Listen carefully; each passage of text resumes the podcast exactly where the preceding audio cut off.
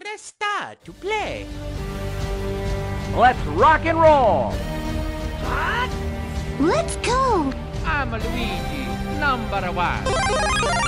Pika, pika! Mario's in it. Jumping's my game. Wahoo! Show me your moves. Okay! Come on, let's go. This is fun! Nintendo!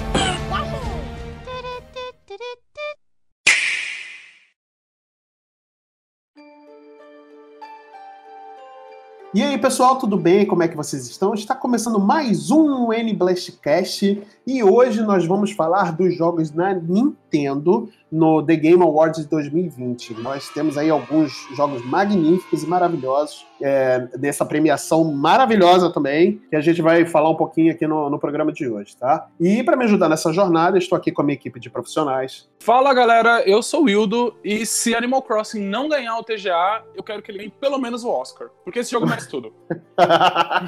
muito bom, muito bom, muito bom. Fala pessoal, aqui é Kate Schmidt e eu tenho uma frase pro The Game Awards. Abre aspas. Não vamos colocar meta, vamos deixar a meta aberta, mas quando atingirmos a meta, vamos dobrar a meta. Fecha aspas. Amém! Mas muito bom, uma salva de palmas aqui pra Kate, por favor. Fala galera, aqui é o Marcel e Nintendo, meu, tá faltando aí um Breath of the Wild pra bancar o Pac-Man e papar todos os prêmios esse ano. né? Aí, aí, né? tá, tá podia, hein? Podia. Ó, Inclusive, eu acho que esse era o ano, mas, né? E eu sou o Marcelo e Animal Crossing salvou 2020. Bom, Amém. é isso. Apenas não- amém. Pois é, acho que quem concorda, respira. Eu consigo ouvir o Marcel segurando a respiração dele. Ficou quieto agora aqui, ó. Stardew Valley ainda melhor! Olha, isso, olha. olha, olha. Então, semana que vem, essa é a última participação do Marcel aqui no podcast. Vamos dar adeus aí. brincando, gente, brincando. O Marcel vai ficar aqui com a gente um bom tempo ainda. Ah, mas antes de começar o cast, eu quero enfatizar com os nossos ouvintes para acessarem o site da Nintendo Blast no nintendoblast.com.br para se manterem informados de todas as notícias relacionadas ao mundo Nintendo e que acessem também a nossa playlist lá no Spotify e nos sigam por lá. É super importante e nos ajuda demais. Beleza? Agora vamos pro cast que a gente tem bastante coisa para falar sobre esse, essa premiação 2020 surpreendente.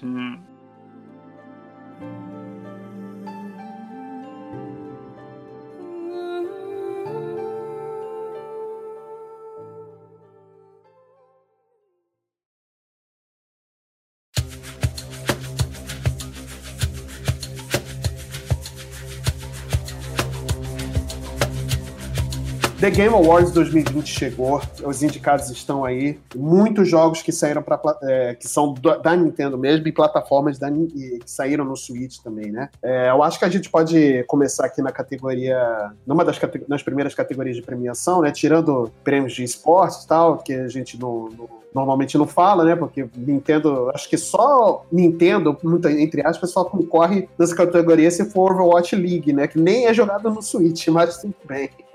Mas eu quero falar aqui da primeira categoria que aparece alguns jogos que saíram da, na plataforma Nintendo, que é melhor jogo indie de estreia. Eu acho que a Kate aqui pode dar um, um overview aqui pra gente muito bom sobre alguns jogos que, que saíram. É, nós temos aqui três que saíram pro Switch, né? Que é Carrion, Rage e Hoki. É, Kate, você chegou a jogar algum desses jogos? Eu tenho certeza que chegou, né? Mas por, por questão a gente pergunta.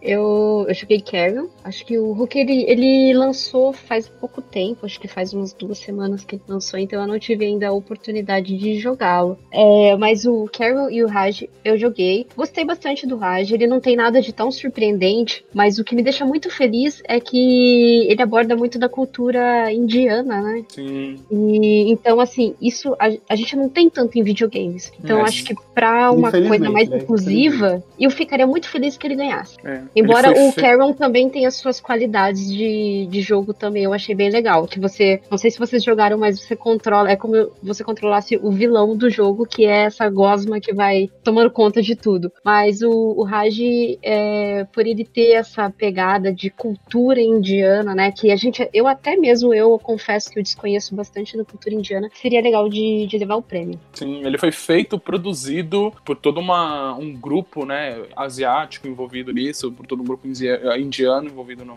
no jogo. E isso claramente é, é, visto, né, através do jogo, né, com não só respeitando muito bem a cultura do qual é, ele se propõe a falar, como te trazendo coisas assim maravilhosas, sabe? Fugindo um pouco daquele lado de, ah, uma cultura exótica do qual a gente não, a gente vê de fora e algo muito mais imersivo, né? Eu acho um jogo lindo, lindo, lindo mesmo. É uma direção de arte magnífica. Apesar de eu achar que nessa categoria Carrion deveria levar por conta da inovação. É, a Prokate já comentou, Raj é, tem puzzles e plataformas do qual a gente já viu em diversas vezes, só que numa vestimenta muito mais bonita, enquanto Carrion é, realmente traz assim uma coisinha muito divertida que é poder jogar com o vilão. É, o Raj eu achei curioso que ele é o primeiro jogo que trata, né, de é, questões indianas desde o Assassin's Creed India, que foi lançado faz um bom tempo já, ele foi multiplataforma e tal. É, é baseado inclusive num personagem de Assassin's Creed que surgiu nos quadrinhos, que chama Assassin's Creed Brahma. É muito interessante porque os historiadores enxergam a Índia como uma civilização muito antiga, né? Então é até engraçado que é tão raro a gente ver as desenvolvedoras de game buscando inspiração na cultura indiana. Então, por mais jogos assim. Mas eu concordo com o Wildo e também gostaria que o Carrion levasse. Porque o Carrion, eu não sei se você tiver essa mesma percepção, mas esse ano a gente teve dois jogos que fizeram um barulho na indústria e são levemente baseados no conceito que foi apresentado naquele filme O Enigma do Outro Mundo, saca? Uhum. Então, eu, tanto o Carrion quanto o Among Us, eles me remetem muito ao Enigma do Outro Mundo. Sim. Que é um dos meus filmes de terror favorito, de longe, assim, o meu filme de terror cósmico favorito. E eu acho que o Carrion, ele consegue resgatar bem isso, de ser uma criatura sem forma, sabe? Que você consegue se esgueirar, mudar de forma, se adaptar ao seu ambiente. Uhum. Eu gostei muito desse conceito, meio bolha assassina também. E eu gostaria que o Carrion levasse também pela inovação e pelo fato de te colocar num papel que não é corriqueiro dentro do mundo dos videogames. Sim. Na verdade, verdade. Eu gostei bastante também de Carrion. Eu acho que deveria de levar essa categoria sim. Exatamente pela inovação de gameplay, né? E de história, não só de história, mas de gameplay, que a gente não vi, não vê em muitos jogos assim, sabe? E realmente ele tem essa, ele traz, eu senti esse esse clima oitentista, né, de, de, de, terror dentro do jogo, né? Pra gente que cresceu nos anos 80 e tudo mais, a gente viu vários filmes com, com monstros bizarros ou com tomates assassinos, sei lá, né? Então acho que Carol ele tra... eu me senti muito nesse nessa vibe oitentista de, de, de filmes de terror, sabe? A gente vocês, eu, eu não cresci nos anos 80 não. eu não, Vai, eu, eu não queria falar, mas também não. Mas você eu sei que é verdade, que ousadia. Não, olha só. Mas eu acho que o Carrion deveria de levar sim, apesar do Raj ser um jogo. Eu não joguei, mas eu, pelo que eu vi, o jogo é um, parece ser um jogo lindo de verdade. Ele traz bastante dessa cultura é, indiana e tudo mais, que poucos jogos realmente trazem, né? Então, mas de qualquer forma, acho que Carrion poderia levar essa categoria que seria muito bem merecido. Ô, gente, eu tenho uma pergunta. Desses jogos aí da categoria indie que não estão numa plataforma Nintendo, qual vocês acham que se encaixaria melhor na jogabilidade do Nintendo Switch? Eu acho que o, fama, o fa Phasmophobia, meu Deus do céu, que nome complicado. É, seria legal de ver no Switch. Eu sei que ele não tem cara tendo, né? A gente tem esse estereótipo de Nintendo de ser a coisinha bonitinha.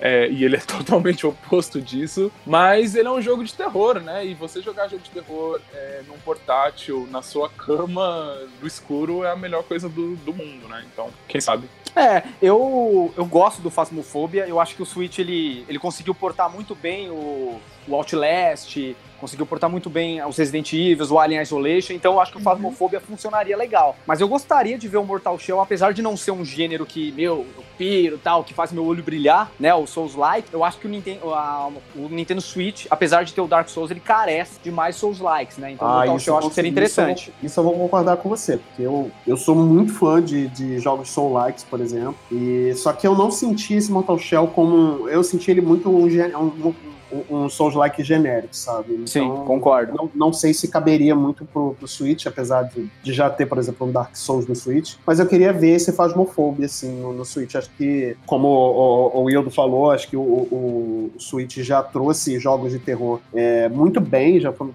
portaram muito bem, então acho que Phasmophobia poderia ser uma opção também. Eu, eu acredito que ele não deva ter, né? Não deva estar no, no Switch, porque assim como teve um episódio passado que a gente com- conversou com os desenvolvedores do Evertried, e Uhum. eu até tinha feito aquela pergunta, né? Ah, é, vocês vão portar o jogo pro Switch? Inclusive, eles bateram a meta, eles vão portar. O Evertried vai ser portado pro Switch. Aí, eles falaram uma salva de que- palmas aí pro, pro, Salva de pro palmas pra pessoal. Aí, muito bem. E, e a questão que ele falou é que eles dependem de ser enviado um dev kit que é importado e é muito caro, muito caro. E claro, tem, tem todas as suas limitações o jogo e é, é meio complicado mesmo. No entanto, que a gente vê muito porte que acontece depois de muito tempo, né? A gente Uhum. viu isso com o Stardew Valley, a gente viu, viu isso com Civilization e tá vendo isso com Disc Elysium que vai ser portado agora no final do. Era, né? Pra ser portado agora no final do ano, não sei agora pra quando que tá. É, independente disso, a gente espera, né? Porque a gente é brasileiro. não existe nunca, né? Vamos então para a próxima categoria aqui, que aparecem jogos Nintendo, que é melhor jogo para a família. Aqui nessa categoria temos os representantes Animal Crossing New Horizons, ah, Crash Bandicoot 4, Não. Mario Kart Live Home Circuit, Minecraft Dunge- Dungeons e Paper Mario The Origami King. Olha, pelo conceito de família, eu acredito que Mario Kart deva levar. Por, por conceito de jogo em família, né? Tem um detalhe aí que Crash Bandicoot 4 não está no Switch ainda, né? A gente já considera como se tivesse, porque É. esse jogo vai vir pro Switch. Não... Ele é a cara do Switch, Não, né? é, É, ele, já exatamente. tem, ele tá no código, né? O controle É. do, do Switch tá no código dele. Então ele vem pro Switch, galera. É, mas eu concordo aí com, com o Marcelo. Eu acho que o Mario Kart Live Home é o jogo família. É, a, a Nintendo sempre tá presente nessa categoria, né? Ano passado essa categoria só tinha jogos Nintendo. Mas se É, você for parar pra pensar no conceito do que é um jogo família, eu não sei pra vocês, mas pra mim o jogo família é aquele jogo que você joga com a galera, com aquele pessoal que você gosta, com aquele pessoal Uhum. você vai se divertir sem nada muito pesado, alguma coisa que seja family friend, né, que é o termo utilizado lá fora. Eu acho que isso se encaixa perfeitamente com Mario Kart Live Home Secret, por mais que seja assim uma família como a Kate disse aqui em off, uma família da nobreza, né? Pra Sim. É. Uma família da alta burguesia, né? Sim, entendeu? Bando de burguês safado. É, é que a gente nem discute muito isso, ou esse jogo como premiação, porque pra gente aqui não é uma realidade. Não é uma Não, realidade verdade. você ter É verdade. Um, um, pra- pra quem não sabe, ouvinte que não sabe, esse Mario Kart não é o, jogo, o jogo Mario Kart, é aquele que vem, que você compra o carrinho, né, do, do Mario, e você controla com o seu Nintendo Switch, como se ele fosse um, um, um carrinho de controle remoto mesmo, e o controle remoto fosse o seu Nintendo Switch. E a gente sabe que aqui não é uma realidade, porque eu não, lá fora tava 159 dólares, se eu não me engano, Sim. e Uhum. aqui chegou nas lojas por. Nas lojas assim, que importaram, né, o, o, o aparelho por 2 mil? Ou eu tô falando besteira? Eu não, não cheguei a ver Não, também não. pra comprar. Então, Isso tá tão fora vai- da minha realidade Não, que eu nem sim, me interessei. sim, pronto. Eu acabei de, eu acabei- eu a gente nem olha pra não dar gatilho. Não, é, exatamente. Eu, eu acabei de dar um Google aqui, tem galera cobrando de 1.600 reais até quase 3 mil reais, 2.722. Nossa, é muito caro. Então, mesmo. assim, é, é um Nintendo Switch. É, até uma tira de couro das suas costas. né? É, é muito caro.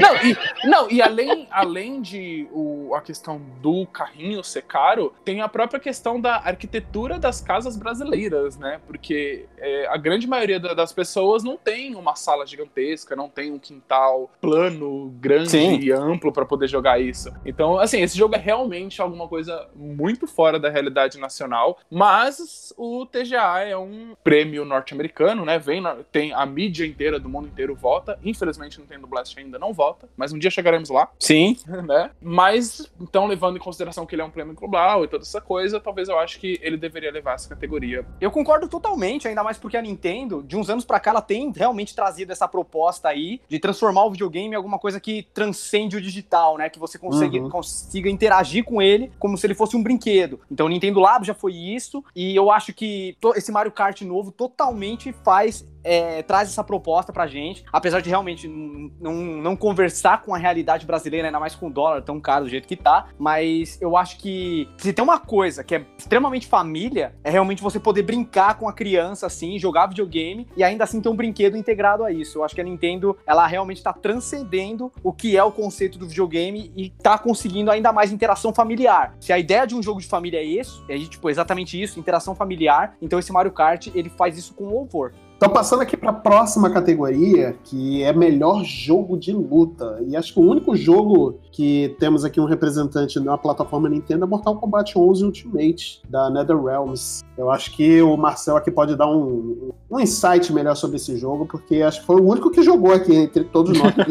Sim. é, eu sou heavy user de, de jogo de luta no Nintendo Switch, né? Uhum. A maioria dos que saem eu pego e tal. E dentro dessa categoria, apesar de Mortal Kombat tá meio que trapaceando, né? Ele não foi um jogo exatamente lançado esse ano, mas vamos, vamos ser sinceros. É, quantas vezes a Capcom não lançou Street Fighter com um nome, com uma nomenclatura diferente, como um jogo novo? É, Sabe? pois é. tá Então, lá concorrendo, tipo, né? E, e vamos ser sinceros também, o Super Street Fighter 2 não é o mesmo jogo que o Street Fighter Warrior- World Warrior original. São dois jogos muito diferentes, outra jogabilidade, outro balanceamento e tal. Então eu acho que, levando em consideração o Mortal Kombat 11 lá atrás e o Ultimate, que vem com Aftermath, vem com vários balanceamentos, eu até concordo que ele leve jogo do ano. Ainda mais porque, na minha opinião ainda, eu acho que o Mortal Kombat 11, ele é o jogo de luta definitivo dessa plataforma. Assim, tirando o Smash Bros, que, pelo amor de Deus, né? É, Não, mas, Smash Bros é um tipo, concurso, né? Assim, não é, tem, mas o, é. o Mortal Kombat 11, ele é inovador em tudo aquilo que ele faz, cara. Ele, ele tem um online interessante, ele tem um modo história que é sensacional, que não tem nenhum jogo de luta que chega perto ainda do que ele fez. Eu acho que foi sensacional a primeira vez um jogo de luta trazer uma DLC com mais história ainda, complementando a história que ele já tinha. E, cara, todos os DLCs que saíram são sensacionais. O pessoal fala que o Mortal Kombat 11 é o Smash Bros. que seu pai escolheria os personagens, né? Porque tem Rambo, Exterminador Futuro, Robocop, Spawn, velho. Mano, é, é um jogo de. É um Smash Bros. de quem cresceu na década de 80 e 90. Não que eu tenha crescido aí, mas. É, essa galera aí. Mas fica Eu lembrando da acho- sessão da tarde, né? É, eu acho que ele, ele merece ganhar. Apesar de já não ter sido lançado de fato esse ano, eu acho que ele merece ganhar. E aí uma pergunta minha, assim, de curioso. E no Switch, quando se trata dele rodando na plataforma, ele tá legal? Tipo, vale a pena? Ou ele perde muito? Porque a gente tá falando de um jogo de luta, né? A gente precisa da agilidade, precisa de todo, toda aquela estabilidade necessária. Ele tá legal no Switch? Ele tá legal. Ele abre mão dos gráficos pra ele ter uma jogabilidade fluida. Hum, É, eu joguei Mortal Kombat 11 no PlayStation 4 e no Nintendo Switch. Em termos de jogabilidade, praticamente a mesma coisa. Em termos de gráfico, infelizmente, ele tem uma queda muito brusca. Mas o modo história, ele segura. É, eu acredito que tenha. Ele consegue fazer transições leves entre CGI tipo, e gameplay, sabe? Você acaba não percebendo tanto. Uhum. Você, para quem jogou as duas versões, você vê que falta muita interação no cenário, falta muito detalhe, mas em termos de jogabilidade, que um jogo de luta pede, o Mortal Kombat ele, ele faz muito bem o trabalho dele. Eu, eu sou, tipo, heavy user de jogo de luta minha vida inteira. Eu sou o cara que comprou Street Fighter 2 pro Game Boy e achava sensacional, sabe? Então, pra mim, ver, tipo, o mesmo Mortal Kombat do PlayStation 4, de um, de um console de mesa rodando num portátil tipo Switch, com a mesma agilidade, com a mesma velocidade de input, eu acho que é surreal, cara.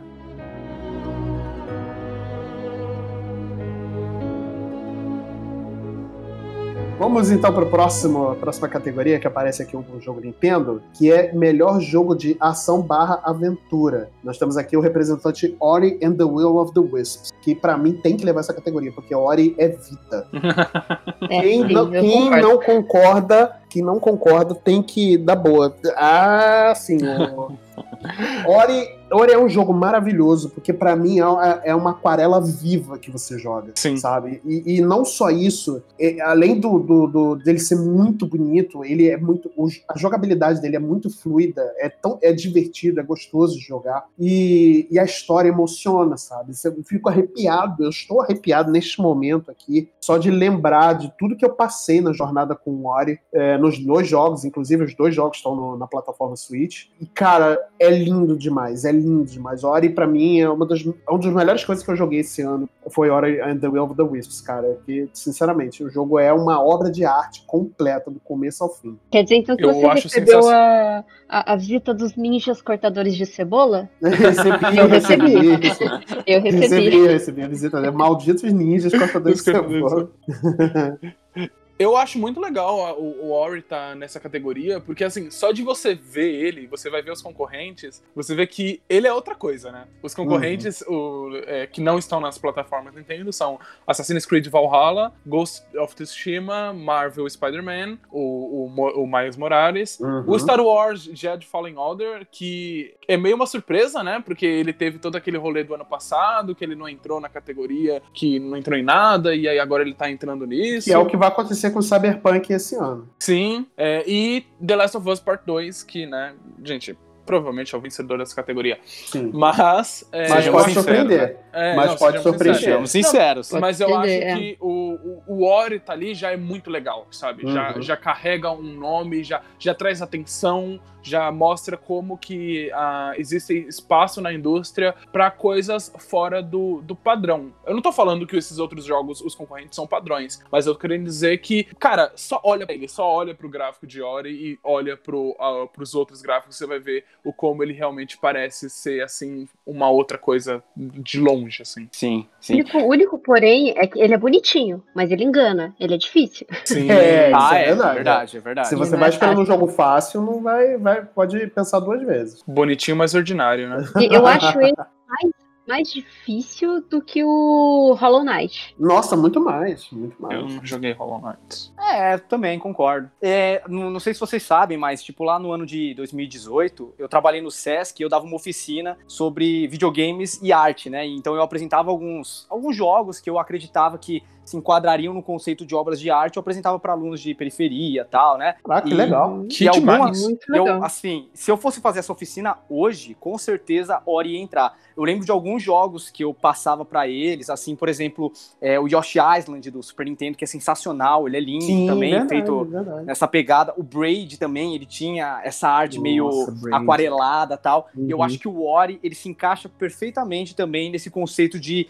obra de arte, sabe? Do videogame transcender uma mídia, uma algo da cultura pop e ser enquadrado como uma Uhum. obra de arte, uma coisa a ser admirada, uma coisa a Hum. ser um pouco mais do que realmente um produto, sabe? Então eu acho que o Ori, eu, eu também acho que o Ori não vai ganhar nessa categoria, mas eu sei por que ele tá aí e eu acho que ele merece estar aí e eu acho também que em algum momento a gente ainda vai estudar esse jogo como uma obra de arte desse período. Eu posso colocar um pin aqui nessa sua fala que você disse sobre transcender os videogames, que a gente vai discutir isso lá pra frente, lá na categoria jogo do ano, a gente vai discutir isso. E eu quero esse pin, sabe? A- Aquele efeito borboleta do Until Dawn que Sim. dá na tela. assim, Ah. Sim, O sim. personagem vai se lembrar disso. Então eu fico aqui esse pin e mais pra frente a gente discute isso. Excelente. Só, só, só também para poder complementar, Uhum. a- agora em novembro, o Ori ele atingiu aí quase 3 milhões de jogadores. Ó, Opa. com caraca, 7.900 zerando sem morrer. caraca. Caramba. Nossa! Cara, Herói. isso é, esse é uma marca impressionante, cara. Você é o bichão mesmo, hein, doido? O jogo ele não é, não é fácil esse jogo. Não é fácil. Eu quero ver o Cabra fazer isso jogando Mega Man 2. Ah, é. bota, bota o Mega Man 2 na mão desse maluco aí, vamos ver. É. Não fala que tem gente que faz, hein? Ah, é Faz. verdade. Ah, não, tem gente que joga, tem gente que fecha Mega Man 2 usando a guitarra do Guitar Hero. Nossa, Nossa. Tá, Ou de tapete, né? DDR, saca? Nossa! não vi nada não. Vamos então aqui para a próxima categoria, que é jogo de ação. Ponto. É porque o, pró- o anterior foi ação barra aventura, esse é ação. É, né? Vai entender. Nós temos aqui dois jogos que saíram para plataformas de Nintendo, que é Hades e Streets of Rage 4. Street of Rages, que por acaso tem um cast aqui é, dedicado a Bring Up e que, Isso, é inclusive, o Marcelo, Kate, né, discutiram bem aí Street of Rage. Se você quiser, tá convidado aí pra ouvir. Pode, Eu fiquei pode meio- ouvir. Muito Eu fiquei me mordendo que eles gravaram isso antes de eu entrar, cara. me mordendo, porque eu amo Beat It Up. Cara, Beat'em Up, eu acho, a gente acho que merece uma sequência é, esse, esse programa, sinceramente. Acho que merece. Acho que podemos fazer uma edição 2 de Beat'em Ups aí, a gente pegar alguns Beat'em Ups clássicos aí pra, pra discutir. Eu acho que merece, hein? Acho que merece. Só dizendo aqui pra direção. Direção? Eu acho justo, eu quero participar. Eu acho muito justo. Joguei muito isso, velho, pra não, pra não fazer nada com esse conhecimento. Mas porque você, mas você jogou recentemente, porque você não cresceu nos anos 80, né? Então. Não, joguei, joguei, é, joguei tudo em emulador, sabe qual é que é? Isso, isso, isso. Vamos lá, gente. Eu acho que nessa categoria que eu vou levar a Hades. Sim. É, sinceramente, acho que Hades é um. A gente vai ter um cast ainda falando sobre Hades. Não se preocupe, meu, meu querido ouvinte. Vai ter um cast falando sobre Hades, mas adiantando, Hades, pra mim, foi uma das surpresas do ano. Sabe? Eu não acredita, eu não consegui acreditar que alguma empresa ou que algum jogo poderia é, é, revolucionar, não só revolucionar, que, é, acho que a palavra é nem revolucionar, mas é, revitalizar um gênero de, de jogo cham- de roguelike do jeito que Hades é, renovou, sabe? E, com muitas surpresas e com uma dificuldade é, balanceada e elevada, inclusive, em determinados momentos. Mas, assim, é, falando aqui muito por alto, acho que Hades leva esse, essa categoria por, por- por muitos méritos que esse jogo tem e por poucos defeitos. Acho que quase defeito nenhum tem. Mas uma menção honrosa nessa categoria tem que ser Streets of Rage, sim, porque, cara, é impressionante que ne- nessa categoria, tendo Nioh, tendo Half-Life e Doom, principalmente, Streets of Rage tenha sido, é, tenha sido lembrado e indicado. Então, menção honrosa aqui pra Streets of Rage. E Doom Eternal, que tem um detalhe que ele está pra sair na plataforma da Nintendo, Sim. né? Ele É, a lenda diz que sim, né? A lenda É. diz que sim. É, exatamente. Mas Vai sair você- junto com o Half-Life 3, pode esperar que vai sair. Sim. Mas- É, ele vai sair só digital. Ele, não- É, ele ia sair em mídia física, mas foi cancelado. É, se você acessou aí, se você acessou aí o nintendoblast.com.br, ali por dia 20, mais ou menos, você soube dessa notícia, né? Que infelizmente eles cancelaram o- a, a- a mídia física do jogo e estão optando só pelo digital. Eu ainda não sei como esse jogo vai caber no Switch, de verdade, assim. Eu, eu ia falar isso. Se você é fã aí que nem eu de FPS carniceira, cara, é bom você separar uma- um, um belo espaço aí no seu cartão de memória. Tipo, Separa um Switch inteiro pra só É. pra- É. Porque realmente é um jogo bem bacana, e- mas ele é bem pesado, sabe? Então, o primeiro já, já, já foi milagre ter, é, ter sido colocado naquele cartuchinho, né? Então, e o primeiro é aquela maravilha que é, né? É, E o primeiro é um fatality no seu cartão de memória, né? Se você quiser Sim. jogar ele Nossa. digital. É, Boa sorte. exatamente. É Tanto uma, a- leva uma pataca aí. Toda a parte multiplayer dele vem, tipo, separado, cara. do- não tá nem dentro do cartucho. O, o que eu acho super válido, porque, por exemplo, o Wildo não gosta de jogar multiplayer, então ele escolhe o que ele quer baixar e instalar. Eu, eu- é, agora, nessa nova geração de consoles, né, não digo Nintendo Switch, mas os, os outros consoles, agora você consegue separar isso. Você consegue instalar single player e, e separar do multiplayer, o que eu acho super otimizado. E que também não, não daria esse fatality todo, seria só um soco no estômago. Mas. Eu acho que a briga ali entre Hades e Doom Eternal tá, tá, tá bem forte. O Hades, ele, ele é ótimo, é ele é um jogo muito bom. Ele vem dessa. Ele vem de, é, da Super Giants, né? Games, ele vem de Bastion e de Transistor, melhorando muito bem. E a Super Giants soube ouvir todo, todo o feedback do, do seu público nos jogos anteriores e saiu essa. Essa pepita de ouro que é Hades, cara. Então, o, o Doom Eternal. Pepita de ouro, eu acho que essa é, é uma definição, defi- é uma definição linda pro que Hades é uma pepita de ouro, cara. Uma Exatamente. pepita de ouro. pepita Mas de ouro.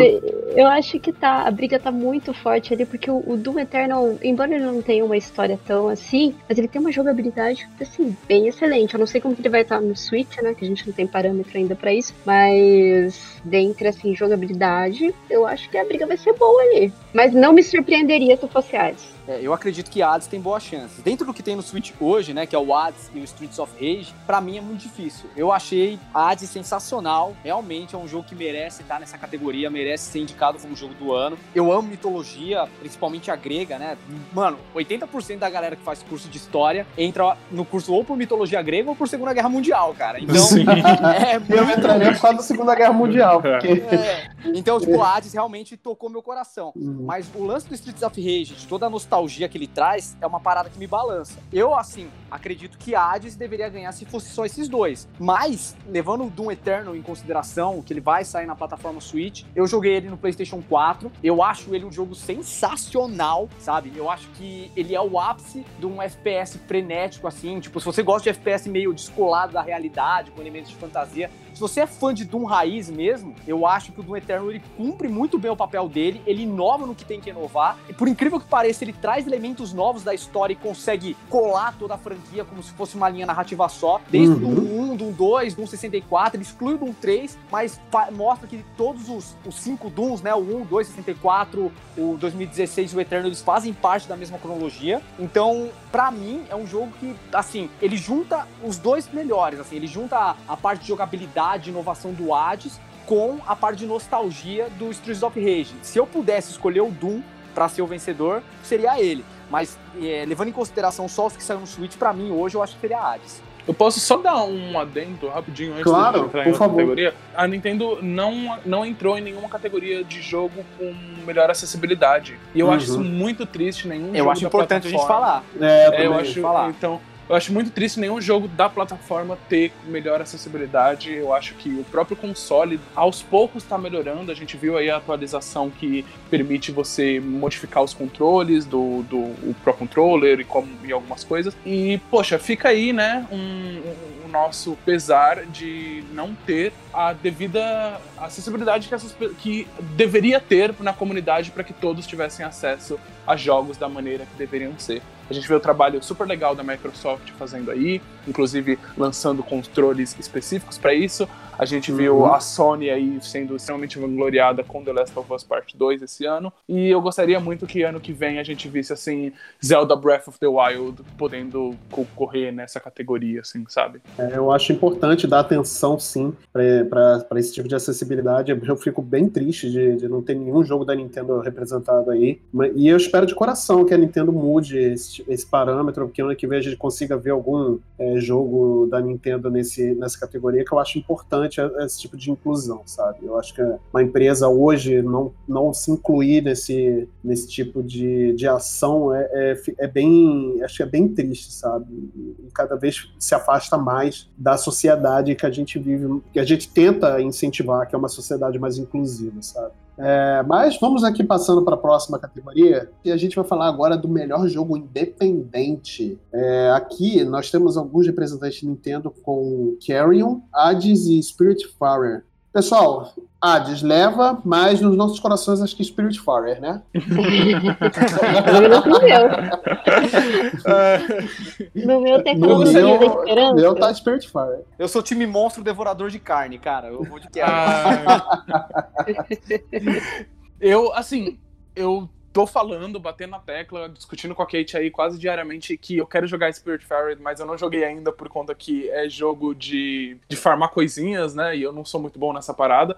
Mas, assim, se o jogo do qual eu não gosto, não tenho nenhuma afeição sobre isso, tá me chamando a atenção, eu acho que Spiritfarer poderia ganhar alguma coisa aí, né? É, eu acho que seria um bom prêmio para Spiritfarer, mas eu acredito que vá para Hades mesmo. É, também acredito. Mas Oh. vai, assim, merecido, viu, galera? Não, é nada, Não, vai merecido. Não, Sim, assim, Hades ganhando ou Spiritfarer ganhando, ou até Carrion também, qualquer um deles é super merecido, sabe? Uhum. Sim, Porque sim. eles são excelentes no que eles se propõem. O que me deixa muito feliz nessa categoria é que todos os jogos, de alguma forma, foram comentados é, na indústria. Todo mundo Uhum. conhece. Sim. Assim, entre aspas, né? Todo mundo que, que é bem inserido aí nas notícias de, de games conhece esses jogos. Então eu fico muito feliz que o indie ele tá ganhando um espaço muito bacana e um pouco preocupada, porque se o indie ganha muito espaço, ele começa a ficar mais caro. Ele fica tipo, "Ué, então já pensou. Não, ele vira aquele double, double A, né? Que. Double. A. É, um- um- inclusive, Double A é um tipo de jogo. Nossa, isso é uma discussão que não, não sei nem se deveria estar aqui. Mas Double A é um tipo de jogo que eu sinto falta, né? Eu acho que a hoje em dia a indústria ela tá tão cara que ou você tem o Triple A ou você tem o Indie, né? O Double É, A exatamente. quase que ele nunca é produzido. É verdade, é É verdade. verdade mesmo. É, vamos aqui então passar para a próxima categoria. Nós temos jogo de impacto. Olha aí. Temos Spirit Power como representante. Tem mais algum aqui? Eu acho, que, não, né? o If I Found tem no Switch. Deixa E um Found, Google. né? É, deixa eu dar um jogo aqui rapidinho. Vamos ver, Google, me ajuda nós. Tem, tem, tem no Switch, tem, tem no Switch. O If I Found é um jogo que saiu faz pouquíssimo tempo. Sa- Não, mentira, já saiu em maio, o que eu tô falando? Mas eu ouvi falar dele há pouco tempo e me falaram muito bem dele, principalmente se você tem essa questão de. Se você é um jovem adulto, sabe? Se você Uhum. tá aí começando a vida agora é, e, e consome jogos no, no Steam, na, da sua plataforma favorita. O pessoal falou muito bem de Five Found, eu não cheguei a jogar, mas tá na minha lista, eu quero muito, muito poder jogar esse jogo. É, Eu não joguei ainda, eu tenho vontade também. é, eu tenho muita vontade porque, assim, é o meu estúdio favorito de jogos indie, que é o Annapurna. Sim. Então, tá, tá lá, tá no- na minha listinha de backlog. Inclusive, tem dois do Annapurna no, nesse jogo de impacto, né? O Kentucky Route Zero também. a Ana também. Ai, a Ana Pura é maravilhosa. Mas acho que a Annapurna tá publicando esses jogos e quem realmente fez If I Found é o Dreamfell. E o do Kentucky é o Cardboard, o cardboard é, Computer. Mas, Hum, mesmo isso. assim, né? Ah, mas tem, a, tem a forma, mãozinha né? da Annapurna, tem a curado- É, curadoria deles ali. Então, assim, já, já ajuda muito. Acho que concordamos que Spirit Power, né? Todos concordam que Spirit Power deveria de levar É, nesse caso, porque- sim, né? É, vamos aqui então para a próxima categoria, que é melhor performance. Nós temos aqui Logan Cunningham, com, que dubla o Hades, no jogo Hades. Eu- acho que ele dubla todos os personagens. Não é o. Hades, ele é o Hades, não? Ele, ele é o Hades. Ele é o Hades. Ele é só o Hades, não é de todos os personagens? Não, Não, ele, ele listado tá aqui como- concorrendo pelo, pelo Hades. Pelo Ah, Pelo pelo Hades. Hades. Mas ele dubla todos. Ele dubla todos? Não, não, é, ele dubla todos? Que, como eu Acho assim? que ele dubla, eu acho que ele dubla todos. Não, tem voz de mulher, não, se bem que... É, então, é o que eu ia Sim. falar. E as personagens femininas, cara? É, ele dubla. Eu fiz uma, uma rápida pesquisa aqui, ó, com o Google. Ele dubla Hades, Pos- Poseidon, Aquiles, Charon e Asterios. E ele também é narrador, o storyteller. Ah, ótimo. Não, beleza. Caraca, É tipo Simpson, saca? Tipo, É verdade. é verdade, é verdade. É, jogo pequeno, né? Jogo indie. A É, gente vai ter que se virar. que se Bacana. Queria, queria muito que ele ganhasse, queria muito que ele levasse não só pelo Hades, mas porque ele, se eu não me engano. Ah, não, tem o, o Nad Jeter, que é, tá pelo Mi- Miles Morales. São os, os nossos inclusivos aí, os nossos concorrentes inclusivos. Sim. É, eu- É, e, tem o, e temos também um representante oriental, né, que é o Daisuke Tsuji, Isso. que eu ele dubla o. Jin Sakai no Ghost of Tsushima, né? Mas eu Sim. acredito que o prêmio vai ficar para ou pra Laura Bailey ou pra Ashley Johnson. Sim. Tô torcendo muito pro Logan. Espero que, né? Não, eu tô torcendo também, que, eu- que realmente a dublagem do jogo ela é muito boa. Muito boa. É, eu tô torcendo pro Daisuke, eu realmente gostei muito da dublagem do Ghost of Tsushima, tanto a gringa quanto a nacional, né? Uhum. Mas também, tipo, é um jogo que se comunicou muito comigo, né? Com a questão de eu ser um asiático brasileiro. Sim, É, sim, então sim. Eu, eu realmente me, tipo, me senti representado por ele, pelo personagem, então eu gostaria que ele ganhasse. É, eu, eu sou muito apaixonado pela voz de qualquer personagem de Hades. Eu sou apaixonado por qualquer personagem de Hades. Eu tenho crush em todos eles.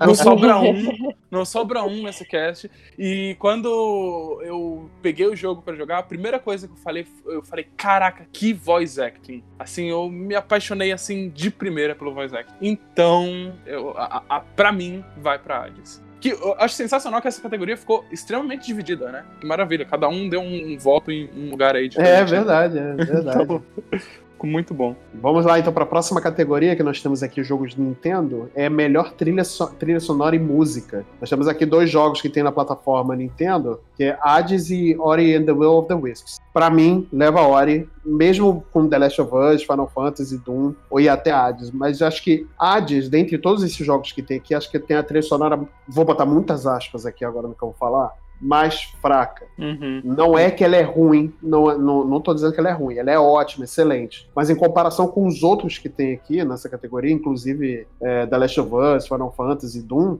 o Hades é a que tem a, a trilha sonora mais fraca, na minha opinião. Eu acho que é a mais chapa branca, digamos assim, né? Sim, é que ela verdade. não- não- é- é- ela, é, ela é muito boa, mas ela é algo Mas que ela você- não leva além. Exatamente. Você conseguiria colocar ela em qualquer filme genérico de, de de- deuses versus a pessoas gregas, sei lá. Ele poderia estar alô, tranquilamente. Alô, Fúria de Titãs, é, É. isso. Eu ia falar isso agora. Mas, assim, Ori, ah, eu acho que leva. Sinceramente, eu acho que leva, porque a música leva o jogo, sabe? É, é- ela guia o jogo, o jogo é guiado pela música e, a, e, a- e o jogo guia a música também, sabe? Então é um. Os dois andam de mãos dadas, assim, vão felizes pro, pro, pro horizonte com, com aquele sol se pondo no final, assim, Uhum. bem clichêzão, sabe? E é perfeita a trilha sonora de, de Ori, sabe? Mesmo com, tendo The Last of Us, tendo Final Fantasy, Final Fantasy que a gente já conhece, é, quem já jogou os antigos, sabe, se emociona toda vez que ouve aquela trilha Uhum. de batalha, ou o One Winged Angel, sabe? E Doom, então, pô, Doom é frenético, é um, é um jogo que também é guiado muito pela música, então, mas assim, Ori é um negócio que vai além, sabe? Essa categoria tá sensacional, né? Essa tá muito difícil de escolher. Tá Apesar bem de- mesmo. Cara, Doom é pra mim, tipo, uma das melhores trilhas sonoras, assim. Se você gosta de heavy metal, cara, é sensacional. E é impressionante como as batidas combinam com a jogabilidade, velho. É verdade. Mas eu, apesar de tudo, apesar de eu achar que Ori realmente é a mais inovadora dentro da categoria, porque apesar dos apesares, o Doom Eterno faz a mesma coisa que o Doom 2016 faz, The Last of Us traz da mesma forma, o Ori realmente, ele dá uma inovada, ele é um respiro novo, mas eu acho a trilha sonora de The Last of Us 2, assim, insuperável, meu. Eu acho que tá bem forte a categoria, porque assim, são jogos que eles linkam muito, né? O, o- a música com a sua jogabilidade. Uhum. É, jogabilidade e também linka com, de certa forma, com a narrativa. E, e o Ori, assim, eu, eu posso dizer que por experiência própria, uma das partes que mais me emocionaram foi com a música, que foi Uhum. porque ele, ele não tem ele não tem diálogo. Então tudo ali é contado por é, pelos elementos do que tá acontecendo ali Uhum. linkado com a música. Então, assim, isso já faz muita diferença. Agora, o The Last of Us 2, você já tem uma narrativa, você já tem personagens conversando, diálogo. Então, assim, ali você é, a música fica inserida de uma certa forma subjetiva, né? Agora, o, o Ori, como não tem esse tipo de coisa, eu acho que você leva mais em conta a música. Claro, eu não tô falando que é melhor, mas eu só tô querendo colocar as diferenças aqui pra, pra, Sim, pra poder sim. defender o Ori até o fim, cara. Não, concordo. Eu acho que o Ori realmente ele tem a, a capacidade de guiar suas emoções utilizando a trilha sonora, né? Correto. Mas mesmo. eu- o que me pega no The Last of Us 2 especificamente não são os pontos iguais do 1, são os pontos diferentes. Por exemplo, o jogo ele conseguiu tirar lágrimas de mim logo no começo, quando ele botou o Joel pra cantar, tipo, aquela música do Pearl Nossa, sabe? cara, nossa, aquilo ali foi, foi lindo, que momento, cara. Então, Que- isso, isso para mim tá incluso na narrativa. Uhum. Ele realmente usou uma Uhum. música, mesmo que fora, sabe, Pra contar uma história. Então, eu insiro isso ainda no que você entende como trilha sonora. Uhum. Por isso que eu acho que The Last of Us tá um pouquinho à frente de Ori, porque ele não usou só a trilha sonora limpa, sabe? A trilha sonora, é, tipo, como background. Não, ele usou a letra pra contar a história também, pra inserir mais elementos, pra deixar a trama mais rica. Então é por isso, por esse detalhezinho, eu acho que The Last of Us ele está um pouco na frente. Entendi. Aí eu acho que é, um- é uma questão mais técnica mesmo, né? A gente tem que entender melhor como funciona a categoria. Se É tá verdade, falando sim. de. é, dentro do, do, do audiovisual, a gente tem o, o termo diagético e extra-diagético, né? Que é o diagético, aquilo que é utilizado, que é como se os personagens ouvissem aquela música tocando ali dentro, e o extra-diagético é aquela música que é tocada meio que só pra nós, pessoas Sim. fora da quarta parede. Então eu acho que é- é- entra toda essa tecnicalidade agora, a gente teria que debater e o que é, Sim, o é que verdade. o que é válido, o que não é válido, músicas licenciadas são válidas, não são válidas, e aí Uhum. esse, debate poderia ser só, só sobre isso. É, É, porque verdade. Se licenciadas fosse válida, acho que Tony Hawk tinha que levar. É, e fica aqui já a ideia de fazer um programa de chiptune pra gente falar das músicas dos jogos. Por favor, Verdade, com verdade, certeza. verdade. Direção, direção já sabe, né? Então é isso aí.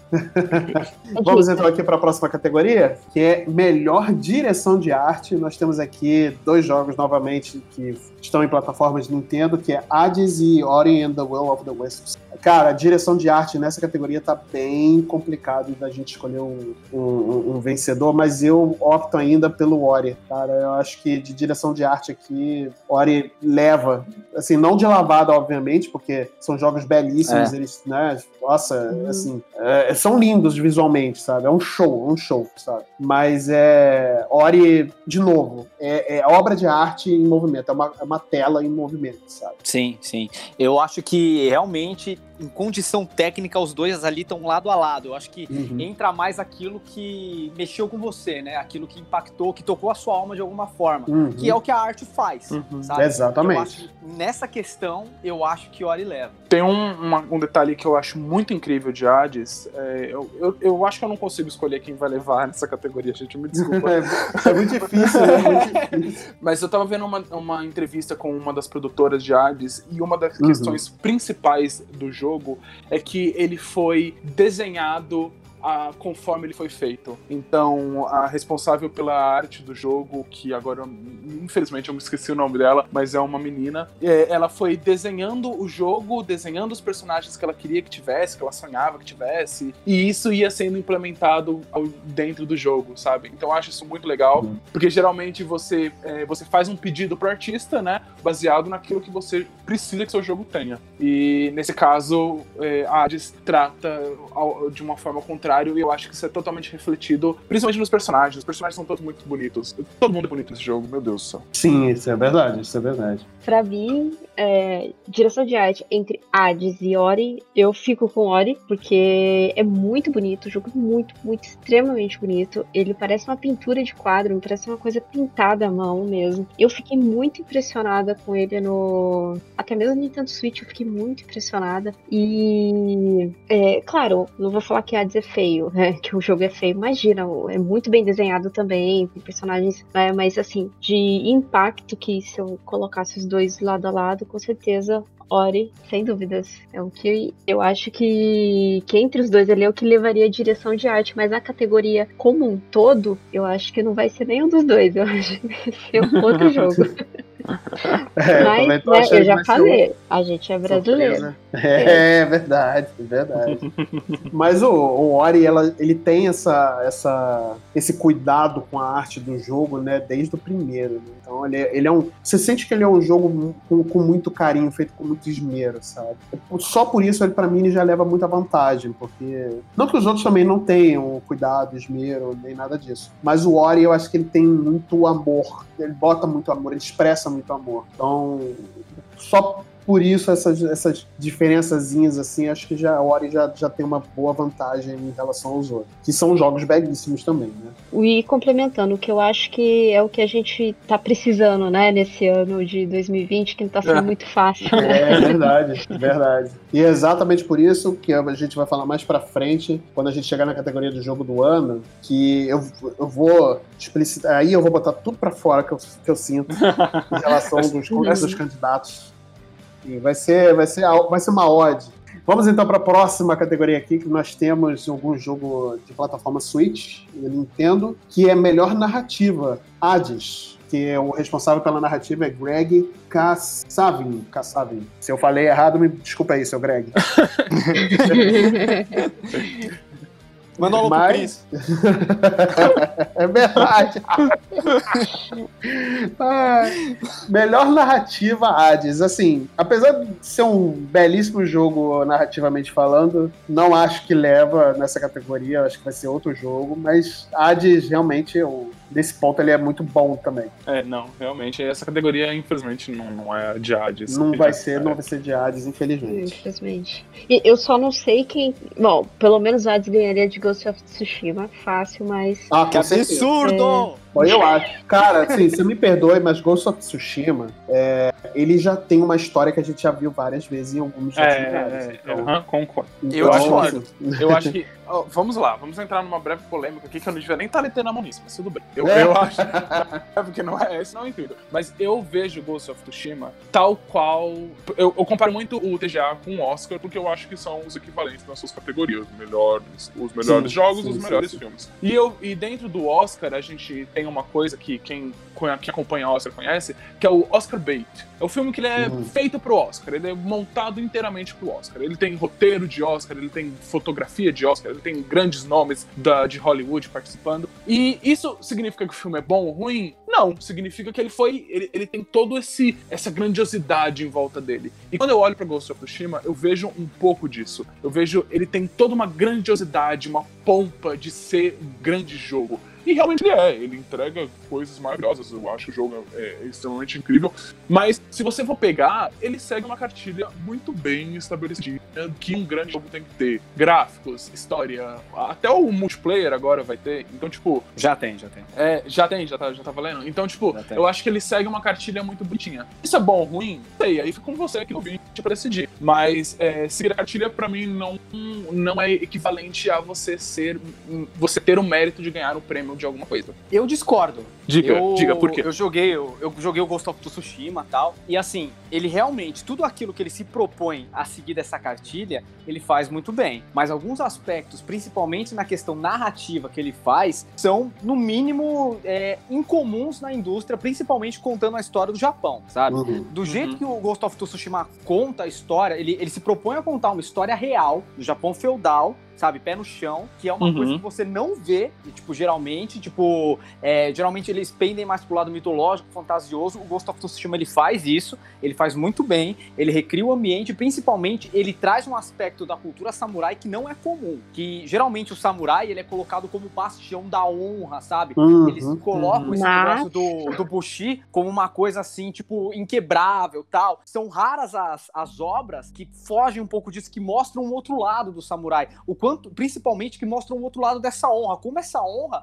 ela pode ser tão prejudicial como qualquer dogma que existe na nossa sociedade ocidental, sabe? E o Ghost Eu acho que aquele, aquele vagabundo, acho que ele faz isso também. Sim, o, Va- o, o Musashi é um samurai que foi altamente conhecido por fazer isso, sabe? É. Só que é, uma, é um tipo de história que não é comum adaptar no videogame. Isso daí, é, pelo menos dentro de um jogo com o porte que o Ghost of Tsushima é a primeira vez que eu vi, sabe? Um autor de mangá que faz muito isso é o Hiroshi Hirata, que ele tá saindo aqui no Brasil, tipo, com, com algumas obras que ele traz, que questiona, que mostra que essa honra, tipo, cega que os samurais tinham, ela é falha também. Ela não é uma parada que você deve admirar. É uma parada que Uhum. você deve estudar, que, tipo, tudo tem dois lados. O Ghost, Uhum. ele faz isso, ele faz muito bem, sabe? Em mostrar essa questão dogmática, e eu acho que isso faz com que ele seja um jogo inovador e que ele fuja dessa cartilha. Porque todo o contexto da jogabilidade dele é muito bem sinérgico, sabe? A direção de arte se mistura com a jogabilidade, que se mistura com a história, tudo faz sentido. Ele segue a cartilha, como você falou, mas na questão de narrativa, ele foge, ele transcende isso. E eu acho isso muito importante. Eu realmente acho que ele não vai ganhar, tipo, grandes prêmios, mas em questão dele ser um jogo, é, um Oscar bait dos videogames, eu discordo completamente. Sim, pontos de vista, eu acho pontos de vista. É, não, a gente, Mas- só vai, a gente vai sair na mão depois do Cascabel, mas tá tudo certo. Tá, tá tranquilo. Uhum. Tá tranquilo, então nada, nada que um saída. soco na cara que uma, resolve. Eu vou pegar minha katana aqui e eu já volto. Ah, olha lá, olha lá, olha lá. Vamos então aqui para a próxima categoria, que nós temos algum jogo Nintendo, que é direção de jogo. Nós temos Hades na categoria que representa. Não, já, já falamos aqui de Hades pra caramba. aqui, né? Nossa, é quase um cast de Hades esse. Quase um Sim. cast de Hades, quase, É, querido é, ouvinte, Um mas prelúdio aí. É, É o prelúdio, Uhum. exatamente. Mas, assim, direção de jogo, eu acho que quem leva não vai ser Hades, apesar de ser um jogo muito bem dirigido, né? É, ele, ele, ele cumpre muito bem nesse, esse papel, né? É, é, Essa, essa parte do jogo, né? É, não é à toa que está aqui, não, mas eu não acredito que vai ser Hades que vai levar. É, eu vejo cada vez mais o The Game Awards tentando colocar essa categoria como a segunda categoria mais importante do prêmio. Então, uma coisa que a gente vê em outros prêmios é a segunda categoria sempre ser dada para aquele que não vai ganhar a primeira categoria. Isso Uhum. não é uma, não, não é uma regra, tá, gente? Tem diversas coisas que quebram isso. O Oscar, o ano passado, por exemplo, o, o desse ano, por exemplo, o melhor diretor levou também melhor filme, Uhum. mas é, talvez aí quem ganhar o melhor diretor, quem ganhar a melhor direção, não ganhe o Game Awards, o melhor jogo do ano. E isso pra mim me deixa assim, traz uma certa esperancinha que a gente vai debater daqui a pouco. É, eu, eu acredito que nessa categoria não vai ser o Hades que vai ganhar, como eu já falei, né? Mas, cara, tudo pode acontecer acontecer também, né? Tudo pode acontecer. Ano passado foi o Kojima que ganhou com Death Stranding, não foi? Foi, foi. Foi. Death Stranding que ganhou. Foi, né? É, não, não, foi isso mesmo. Foi isso mesmo. E quem acabou ganhando no, no final das contas foi o Sekiro.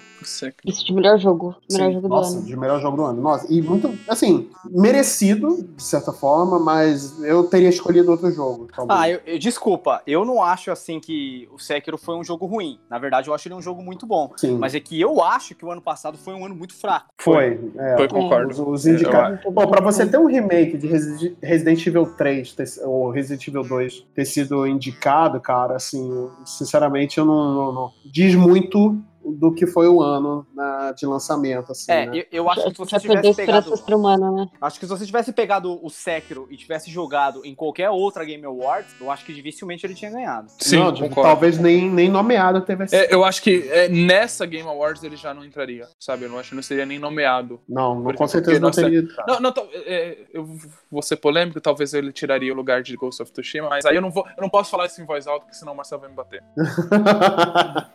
Possível. Ah, é. Vamos, vamos então aqui para a categoria suprema, que é jogo do ano. Nós temos aqui representantes da Nintendo, e aí vai começar aqui uma sessão de rasga seda linda, que, vai, que são Animal Crossing e Hades. É, como já falamos muito de Hades, eu acho que a gente precisa dar um espaço aqui para Animal Crossing Chegou. pra chegou. gente comentar o porquê que esse jogo deveria de ganhar o jogo do ano. Apesar de ter The Last of Us, apesar de ter Final Fantasy, apesar de ter Doom, apesar de ter Ghost of Tsushima, mas Animal Crossing chegou num ano que a gente está passando por um problemaço, que a gente está passando uma situação de calamidade de saúde é, mundial, que não acabou, gente. Pelo amor de Deus, não acabou ainda estamos. Nem a primeira onda, vocês acham que a gente está entrando na segunda? A primeira onda nem acabou ainda, tá? Assim, só para vocês terem uma. ficarem um pouquinho, né, assustados aí. A primeira nem passou ainda. Então imagina como é que estamos aqui, tá? Vamos lá. Animal Crossing chegou num ano que a gente tá. Deveríamos estar todos trancados dentro de casa, é, se cuidando e cuidando das outras pessoas também. Estamos morrendo de saudade de, de todo mundo, dos nossos familiares, nossos amigos, da nossa vida, né? É, que a gente tinha, aquela vida normal que a gente tinha. Esse normal não vai voltar, a gente vai viver um novo, uma nova vida daqui pra frente, com novos hábitos, enfim. E Animal Crossing chegou num- nesse momento que a gente tá com tanta tragédia, com tanta, tanta notícia ruim o tempo todo e tudo mais, e Animal Crossing chegou com essa alegria, com esse, esse sabor colorido que, que, que trouxe para nossa vida, sabe? Eu acho que Animal Crossing é, é um supra-sumo do, do, de um lugar seguro, feliz e contente que você pode encontrar com seus amigos, que você pode simplesmente estar num ambiente que não tem violência, sabe? Você não precisa bater em ninguém, você não precisa matar alguém, você não precisa caçar alguém para poder se divertir, sabe? Você tá num ambiente totalmente non-violence, é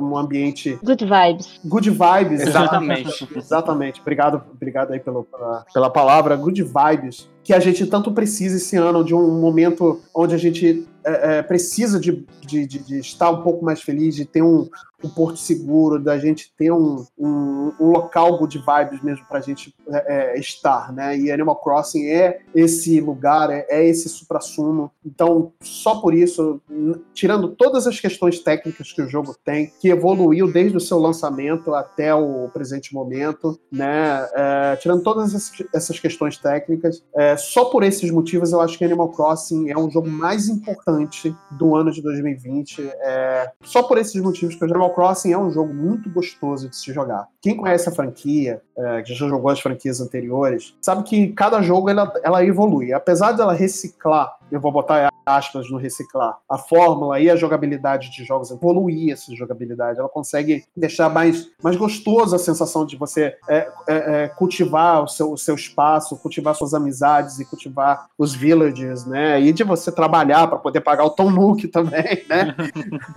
Tem esse, esse pequeno porém, mas é, eu acho que passa jogo e só consegue ficar melhor em Animal Crossing. Eu acho que hoje é, o New Horizons entrou no patamar de, do, dos grandes panteões assim, do, de, de jogos de Nintendo, é, que já estava galgando já há, muito, há muitos anos, né? Eu acho que hoje chegou lá, então assim, a Isabel, Tom Nook e, e a turma estão lá junto com o Mario, Link, Donkey Kong, estão lá todos sorrindo, contentes e felizes e brincando, porque Animal Crossing chegou lá com New Horizons. Então, para mim, é o jogo do ano. Logicamente, você tem uma, na, na, categoria The Last of Us, que é um jogo maravilhoso, não se tira realmente. É um jogo maravilhoso, é um jogo importantíssimo por N motivos, né? E você tem Hades também, que é outro jogo sensacional. Você tem Ghost of Tsushima, é, o Final Fantasy VII Remake, que muitas pessoas torceram o nariz, mas que chegou, né? E todo mundo, todo mundo teve aquele brilho nos olhos quando começou a, a ver as aventuras do Cloud novamente, né? Doom também, Doom, que é, eu, complementando o que o Marcel já tinha falado anteriormente sobre o Doom, eu acho que o Doom trouxe aquela sensação de volta da, dos jogos antigos, sabe? De você tá jogando aqueles jogos, é, aqueles os primeiros Dooms, um, o 1 um e o 2, né? Daquele PC antigão, assim, né? Acho que ele traz essa sensação, né? E, logicamente, inovando do jeito que ele inova, né? Mas nada tira para mim o brilhantismo de Animal Crossing esse ano. Eu acho que eu já falei demais aqui, eu acho que eu preciso me acalmar um pouco. Mas Animal Crossing para jogo do ano. Eu acho que é, pra gente conversar um pouco sobre é, Animal Crossing estar nessa categoria, a gente precisa debater o que é um jogo do ano. O que é ser considerado o jogo do ano. É, é pura e unicamente técnica, é pura e unicamente é, gráficos, é, capacidade, frame rate, ray tracing. É isso? Ou o jogo do ano é aquilo que eleva. E aqui é onde eu tiro, eu tiro aquele pin, aquele pin que foi feito lá atrás, quando o Marcelo estava comentando um pouco sobre é, jogos que é, transcendem barreiras e que deixam de ser pura e unicamente a mídia eletrônica dentro do videogame e se torna uma outra coisa. Para mim, pessoal, pro Gabriel e o Debrando, é um jogo do ano, é um jogo que transcende aquilo do qual ele, o nicho do qual ele está estabelecido. É aquilo do qual você vai lembrar dele daqui anos e anos e anos. É você poder parar para pensar que ele não, ele, ele pode ser competente tecnicamente. Eu acho que todos os jogos dessa categoria são competentes tecnicamente. Se não fossem, eles não estariam onde eles estão. Então, para mim, eu como eu falei, eu pego aquele pin lá de trás e eu falo jogos que são, que transcendem aquilo que estão é, proposto e realmente marcam aquilo que, aquele ano que se passou, devem ser sim é, levados em consideração e devem ser sim aqueles merecedores de jogo do ano. Então, considerando todo esse grande blá blá blá que eu falei, essa, essa grande groselha, eu acho que é, Animal Crossing se mostra exatamente isso. É o jogo que relembra 2020. É o jogo do qual daqui a 5 anos, daqui a 10 anos, todo mundo vai estar tá falando, ah, 2020, aquele jogo que todo mundo ficou em casa trancado jogando Animal Crossing. Aquele jogo do qual pessoas que nunca no mundo ouviram falar de Animal Crossing jogaram. É, que fez uma infinidade de coisas da cultura pop dentro do, de Animal Crossing. Que a gente teve talk show, a gente teve filmes refeito, a gente teve casamento, festas de aniversário,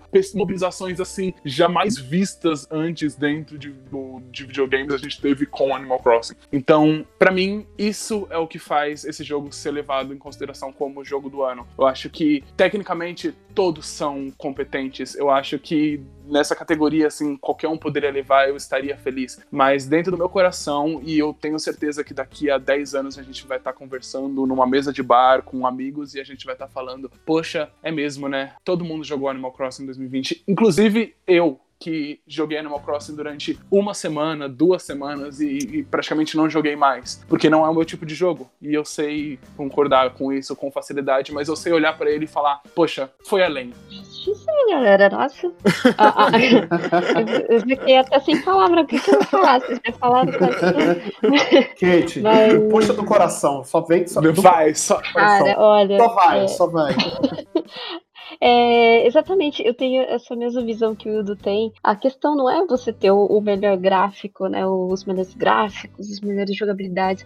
A questão é a maneira como aquele jogo te impacta, sabe? E essa coisa de premiação e de nota é muito relativo para cada pessoa que e a cada momento da sua vida que você joga algum jogo, né? Isso impacta muito. E o Animal Crossing para mim, é, quando eu comecei a jogar, foi bem no começo da pandemia e eu trabalho na área da saúde, então assim, para mim foi algo que era aquele lugarejo que eu ia quando eu pensava que tava tudo ruim, que assim, super negativa das coisas. Eu ia lá, jogava no Animal Crossing, eu fazia minhas coisinhas, eu visitava lá o, o capitalista do Tom Nook, comprava as coisas, ia lá na lojinha, putz, nove horas, vai abrir a lojinha, ah, fecha às nove, preciso ir lá vender as coisas. Chegava em casa e já ia lá vender as coisas antes de da lojinha fechar. Então, assim, por mais que seja bobo e pareça ser um jogo de criança, é uma válvula de escape para alguém, sabe? Então, antes de as pessoas é, xingarem esse jogo do, do, tipo, nossa, olha, tá concorrendo como o melhor jogo, mas cara, olha, olha que jogo de criança, olha que gráfico. Então, antes de, de a gente sempre falar mal de algum jogo, talvez aquele jogo foi muito importante para alguém, sabe? E então, assim, eu defendo muito Animal Crossing. Se o Animal Crossing não ganhar de melhor do ano, para mim,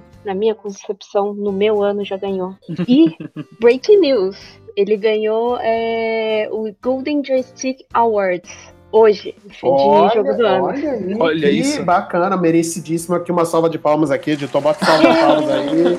Aí, muito bom, muito bom. Merecidíssimo, merecidíssimo. Agora o Marcel vai ser o do contra, né? Aí o Marcel chegou. Você vai falar, vocês estão errados. O Marcel chegou.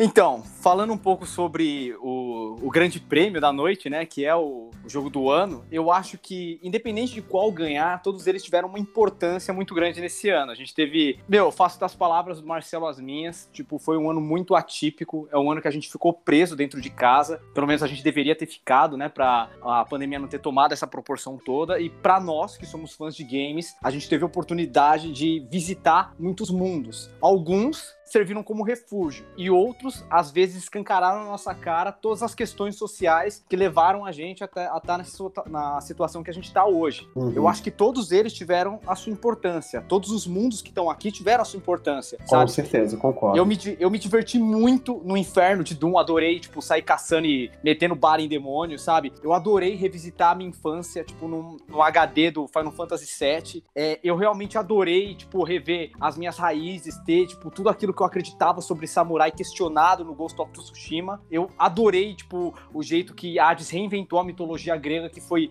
um dos pontapés para eu ter feito a faculdade de história, mas eu acho que The Last of Us e Animal Crossing foram dois jogos essenciais esse ano, porque o The Last of Us, de uma certa forma, ele escancara a realidade na nossa cara de uma forma que chega a ser incômodo, sabe? Uhum. Ele trata questões que são muito muito inerentes à nossa sociedade e isso, tipo, me entristece. The Last of Us, eu, eu entendo que ele é um jogo altamente técnico, mas é um jogo que eu fiquei triste, eu fiquei mal, sabe? Depois de jogar ele. Uhum. Ele, ele é muito Mas- pesado. Mas Ele é só um ponto pesado. aqui, um parêntese, jogo bom é quando causa esse tipo de sentimento em você. Não sentimento só negativo, mas sentimento, quando ele desperta sentimentos em você. É, tipo, acho que toda obra de arte é, pode ser categorizada dessa forma Sim. quando ele realmente consegue pegar e impactar dentro da sua alma, dentro do seu coração e Exa- Exatamente. Us fez isso, tipo, ele acabou comigo, cara, ele acabou. Ele fez momento, ele me deu alegrias me- e me deu tristezas muito grandes, mas eu acho que as maiores tristezas que esse jogo me deu é perceber o quanto ele retrata uma realidade que realmente tá ao nosso redor. Uhum. E, e às vezes, pra eu dar uma respirada, assim, pra eu fugir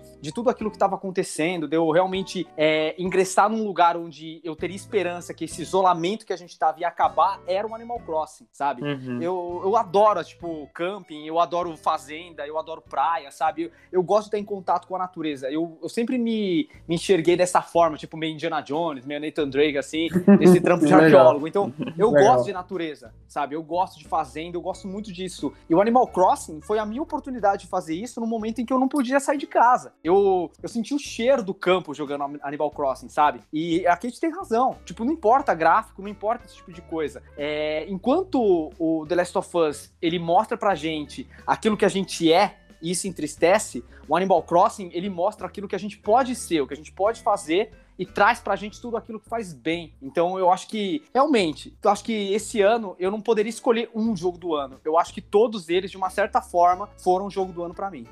Isso foi muito lindo, mano. Nossa, Nossa, parabéns aqui. Vamos bater uma salva de palmas aqui agora. Aí, nossa, isso foi bonito. Nossa. Obrigado, obrigado, obrigado. Então, eu, eu acho tão maravilhoso. Eu acho muito legal que esse ano a gente tá tendo um, um baita ano. Acho que ano passado, não sei se todos vão concordar, mas a gente teve um, um ano meio, meio meh, né? Meio meh. É, essa categoria não estava lá grandes coisas, mas esse ano poder olhar para essa categoria e ver ela cheia desse jeito e ver que todos são merecedores de estar aqui, que todos é, estão é, são capazes de ser jogo do ano ou então um jogo do ano para você, né? Você, cara ouvinte, não, não precisa achar que nossa, é, não leve não leve isso como verdade absoluta. Não existe é, verdade absoluta em cima de, de prêmio nenhum, né? Não, não existe verdade em cima do, do Video Game Awards, em cima do Grammy, que eu ouvi muita coisa, muita galera discutindo o Grammy também, que saiu agora. Não, não existem esses prêmios, eles são grandes comemorações, né? Nós estamos aqui para comemorar, para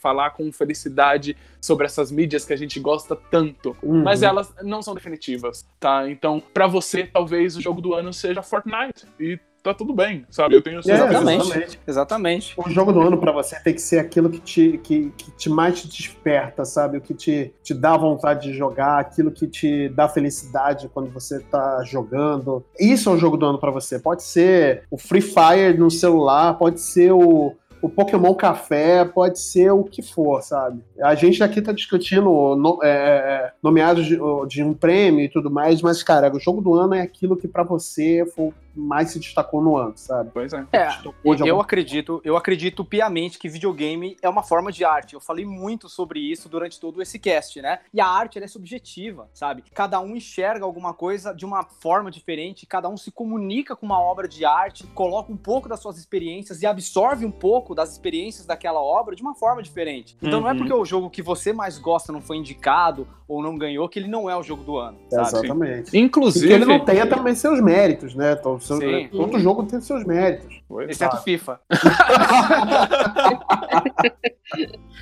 Tá falando mal do meu Fifi, olha aí. Pode Comprou falar uma mal, só briga. não põe política nele. Ah, é, não pode botar, falei, não pode, essas coisas. não. Mas Eu não podia perder, eu não podia perder essa piada, cara. Eu, eu entendo, Marcelo, eu entendo porque eu faria a mesma coisa. Mas FIFA não é nem gente. Caraca, Hildo. Vocês dois, ó, vocês dão- vocês dois estão no fio da navalha. A gente tá on comigo. fire. Não é? Nossa.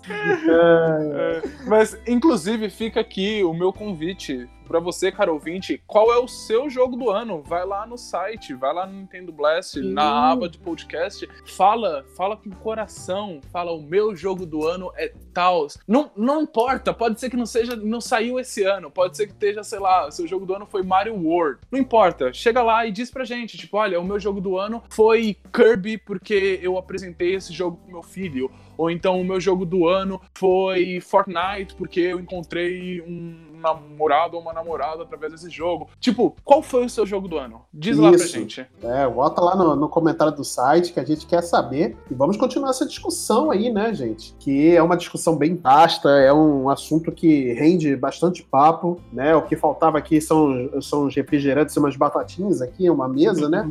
Pra Nossa, gente seria poder- bom, hein? né, pra gente poder bater esse papo. Então acessem lá o nosso site nintendoblast.com.br pra gente continuar esse papo aqui nesse cast, que eu acho que ficou muito legal. Acesse também as nossas redes sociais, tanto no Instagram quanto no Twitter, nós somos Nintendo Blast, arroba Nintendo Blast, né? Então pode chamar a gente lá, vamos bater esse papo, porque ficou bem bacana.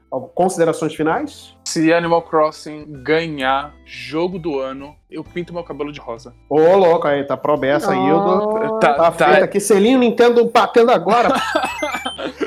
tá aí a promessa. Me cobrem depois. Isso, muito boa. Muito bom. Então, cobre o Hildo lá no, no, no Instagram dele. Vai estar aqui na descrição do programa também, o Instagram do Hildo, se ele não pintar esse cabelo de rosa. Fica suspenso por três programas. Isso, isso. Fica de castigo. Eita. de castigo aqui. Mas é isso aí, gente. Nós vamos encerrando por aqui. E não se esqueçam, então, de acessarem o nosso site, as nossas redes sociais. Vamos continuar esse papo que tá bem bacana, beleza? Nos vemos quando? Semana que vem. Aê, até lá. Semana que vem. Falou, beijo, tchau. Falou!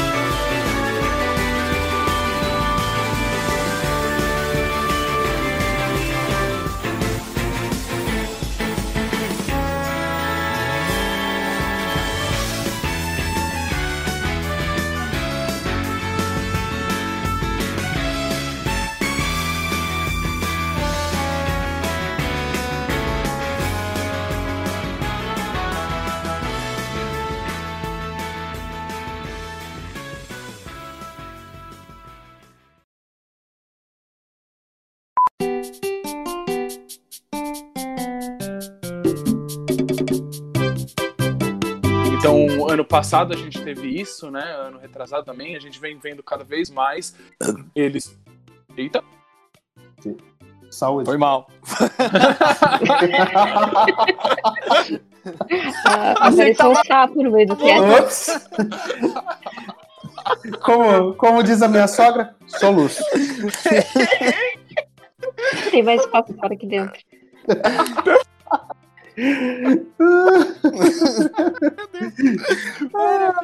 Marcel agora tá com a cara no chão, mano. Direção. Qualquer coisa. Melhor direção de jogo. Ah, Cago. Caguei. Achei o bico. Acontece, acontece, gente, acontece. Não, não, não, não se esquenta não, Marcel, acontece. Eu posso isso na cara da Lívia o tempo todo. ai, ai, caraca. Acontece, Marcel, relaxa, não tem problema. não. Não, tô de boa. Eu tenho, eu tenho orgulho de todas as minhas manifestações corpóreas. tá muito bom, muito bom. Ai, até perdemos o fio da meada aqui. Quem que tá falando? Eu não- Demais. É, é, di- é, é não direção de jogo. Direção, peraí, volta lá. Isso, direção do É, jogo, vai. É. Tá.